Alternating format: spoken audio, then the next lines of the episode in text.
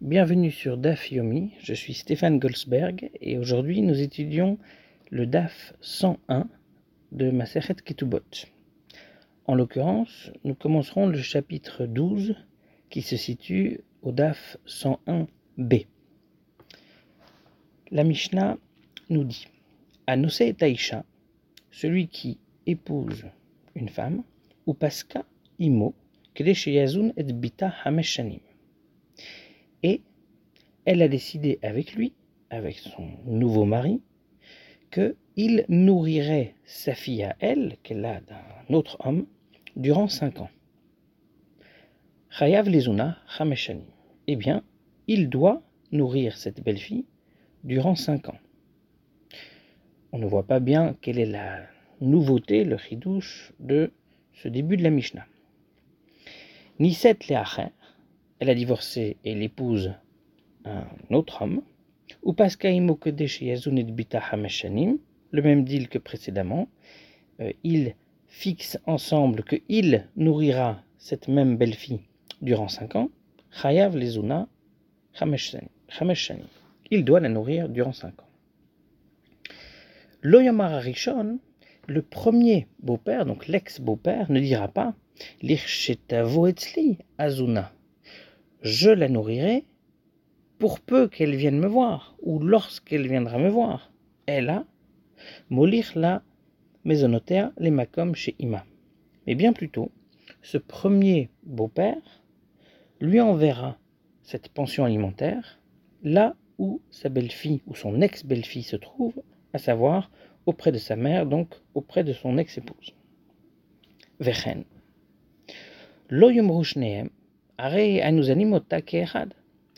De même, les deux beaux-pères ne pourront pas se mettre d'accord pour payer chacun la moitié de la pension alimentaire. Imaginons que cette pension soit de 200 euros.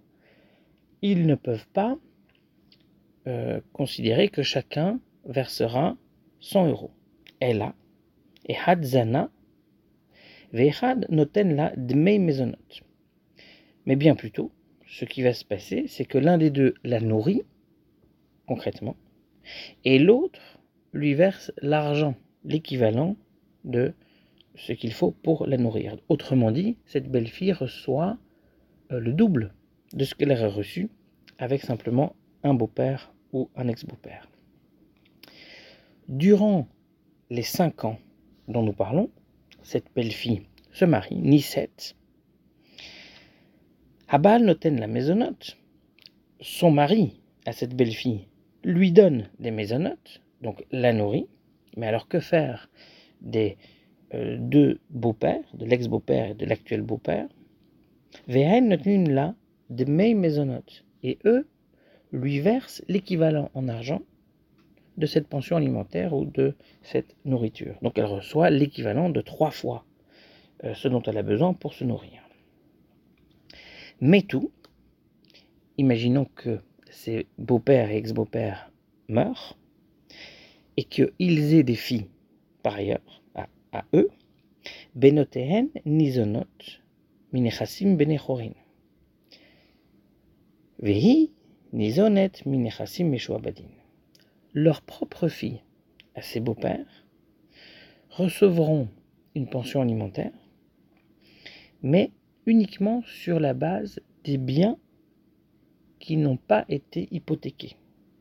En revanche, la belle-fille dont nous parlons, ou l'ex-belle-fille, elle, à propos de qui il y a eu un accord pour que le beau-père ou les beaux-pères versent une pension alimentaire, ou en tout cas la nourrissent, cette belle-fille ou ex-belle-fille, elle, elle recevra cette pension alimentaire même à partir des biens hypothéqués.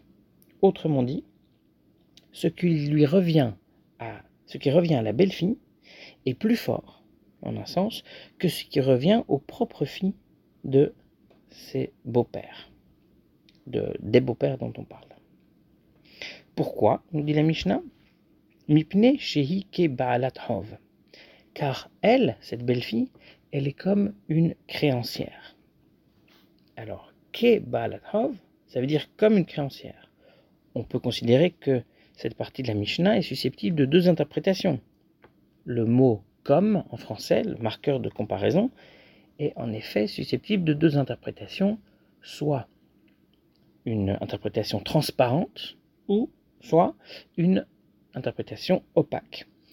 Dire que quelqu'un est comme euh, un frère, eh bien, a priori, c'est une interprétation opaque qui s'impose, puisque c'est dire qu'il n'est pas un frère. Mais si vous dites je suis content d'avoir un ami comme toi, un ami, ben, vous, parlez de lui comme d'un ami. C'est-à-dire qu'il est un ami, il n'est pas simplement comme un ami. Je suis content d'avoir un ami comme toi. Le comme est euh, interprété de manière transparente. Et ici, on va voir que euh, la belle-fille, elle est comme une créancière, mais elle n'est pas exactement comme une créancière. Elle n'est pas, pour le dire autrement, elle n'est pas totalement une créancière. Elle n'est que partiellement assimilée à une créancière. Pourquoi? Parce que elle est une créancière dans la mesure où euh, la dette survit au décès du débiteur, donc du beau-père, puisque les biens sont prélevés sur euh, l'héritage, et même d'ailleurs sur l'héritage, euh, y compris les biens hypothéqués. En revanche, si cette belle-fille décède, est-ce que ses héritiers héritent de cette obligation? Non. Cela ne concerne que la belle-fille et non pas ses héritiers. Dans Tosfot, euh, il est fait allusion, il est fait mention d'une braïta euh, qui semble contredire notre Mishnah. Hamekabel alav, lazun et batishto, celui qui s'engage euh, à nourrir sa belle-fille, donc la fille de sa femme, eh bien, eh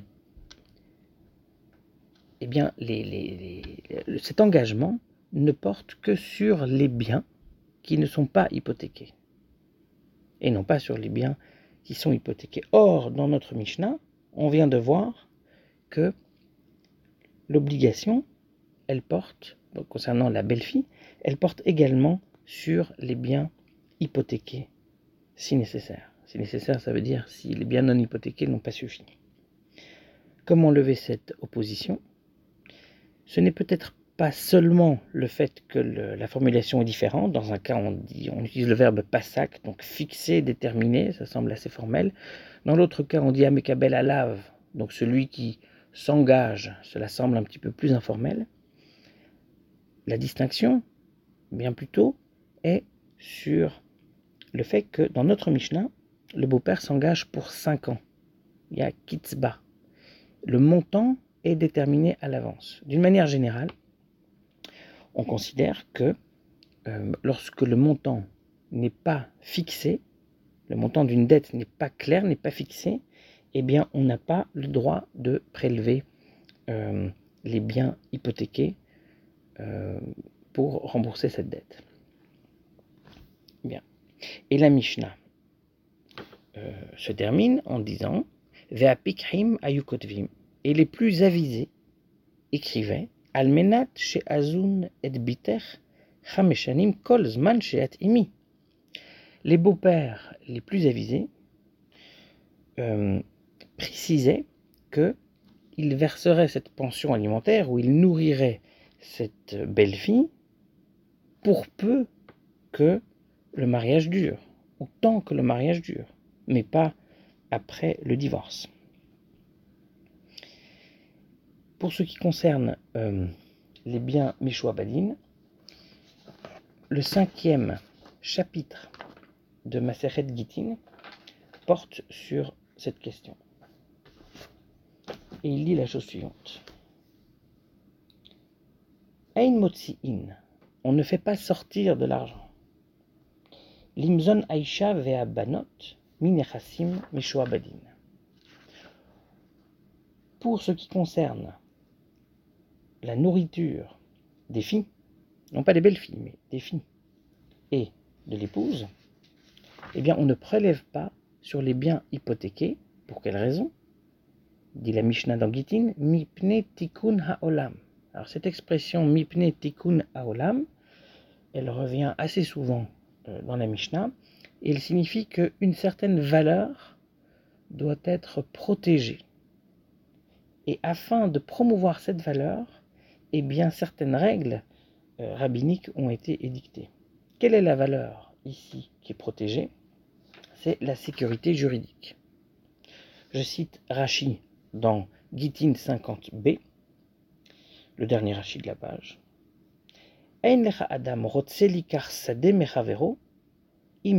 Ishto uvanav, alav olamit.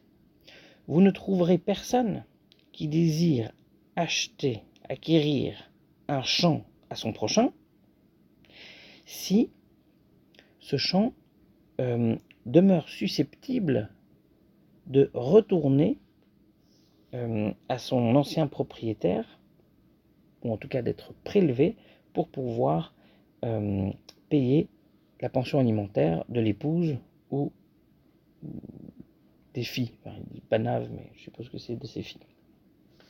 Donc pour cette raison, Mipnetikuna Olam, eh bien, alors qu'on aurait dû s'attendre à ce que ces pensions alimentaires pour l'épouse et la fille euh, soient prélevées même sur les biens hypothéqués, eh bien, il semble que pour cette raison-là, euh, tel n'est pas le cas.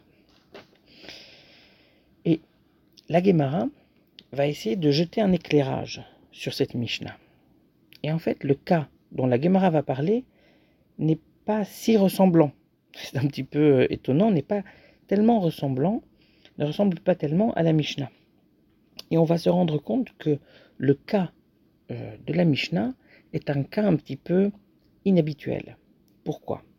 Parce qu'il s'agit d'un mari qui décide souverainement et unilatéralement, sans doute après en avoir discuté avec son épouse ou sa future épouse, qu'il verserait, euh, alors qu'il n'en a pas l'obligation, mais il s'engage à verser une pension alimentaire à sa belle-fille. Il s'agit d'une naissance d'une obligation. C'est une dette qui ne préexiste pas. Il crée ex nihilo, si, l'on veut, euh, cette obligation. Alors que la Gemara va tenter des approximations pour expliquer ce geste, ce type d'obligation, cette naissance d'obligation, à l'aide de cas beaucoup plus courants dans euh, le monde talmudique, à savoir la mention d'une dette préexistante. Pardon. Je lis la Gemara. Itmar, ha'omer lechavero, chayavani lechamane. Lorsque quelqu'un dit à son prochain, je te dois 100, disons 100 euros. Rabbi Yochanan Amar Chayav, Rabbi Yochanan dit, ben, on peut euh, l'obliger à payer. Resh Amar Patour. Et Resh Lakish dit non, on ne peut pas l'obliger à payer. Et Chidame, à quoi ressemble ce cas? Et là, on va procéder à un argument de deux choses l'une. Imanafchar. Ide Amarliu Atem Edai. Mais, un instant, si, lors du prêt, euh, des témoins ont été convoqués, alors, Maïtama de Lakish, comment Resh Lakish peut-il dire qu'il n'est pas obligé de payer? Maïtama de Resh Lakish qui est des capatars. Et inversement, Idelo Amarlewuatem Edae. Et inversement, si euh, le prêt s'est déroulé sans témoin, Maïtama de Rabbi Yochanan de Kamechayev, comment Rabbi Yochanan peut-il obliger d'exécuter le paiement? On va donc essayer d'identifier un cas qui rend les deux opinions pertinentes, ni trivialement vraies, ni trivialement fausses. Et donc on va commencer par exclure la présence des témoins. Les des loka amarleu atem edai.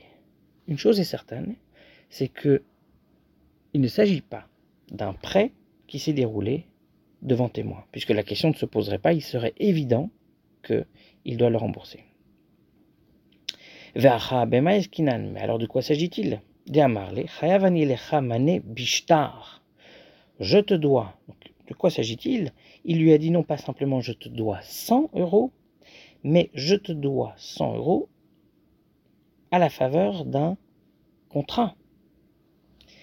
Et Rachi envisage la possibilité que ce contrat soit imparfait. Il dit il velo hatam patour. Dans la mesure où ce contrat est relativement explicite mais n'a pas été signé, nous sommes aux prises avec un objet intermédiaire.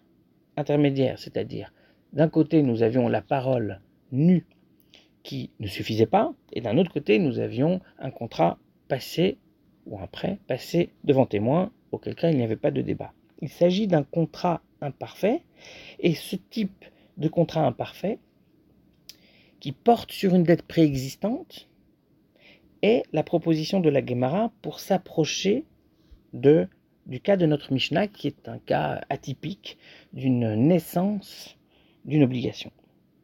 Rabbi Yochanan Amachayav, Rabbi Yochanan, on l'a dit, disait qu'il doit le payer. Explication dishtara, le contrat est fort. Keman damar atem atem edim dame. Le contrat est assimilé, donc ce contrat imparfait, d'après Rabbi Yochanan, est assimilé à un prêt qui serait passé devant témoin. Resh Lakish Amar Patour, et pourquoi il dit qu'il n'est pas obligé de le rembourser? Lo anima milta dishtara, car ce contrat n'est pas suffisamment fort. La Gemara va continuer en proposant euh, d'autres exemples de cas bien connus, davantage connus, pour éclairer notre Mishnah, que je résume de la façon suivante. Il s'agit d'un cas un petit peu surprenant. Je disais tout à l'heure que la Mishnah semblait euh, triviale au début, mais ce dont on s'aperçoit progressivement, c'est que cette obligation qui est née, donc qui crée euh, du beau-père du beau-père envers sa belle-fille, et même des beaux-pères euh, envers leur belle-fille, elle survit non seulement au divorce de la maman, de la belle-fille, mais elle survit également au mariage de la belle-fille. On aurait pu croire qu'après le divorce, eh bien, euh, le beau-père ne doit plus euh, nourrir sa belle-fille. C'est faux. Même si un deuxième beau-père euh, la nourrit, il doit payer l'équivalent en argent. Et on aurait pu croire qu'une fois, du moins, que cette belle-fille était mariée, tant qu'on est dans les cinq ans, eh bien, le beau-père ou les beaux-pères ne devraient plus verser cette pension alimentaire, mais ils doivent tous les deux continuer à verser cette pension alimentaire. Je vous remercie.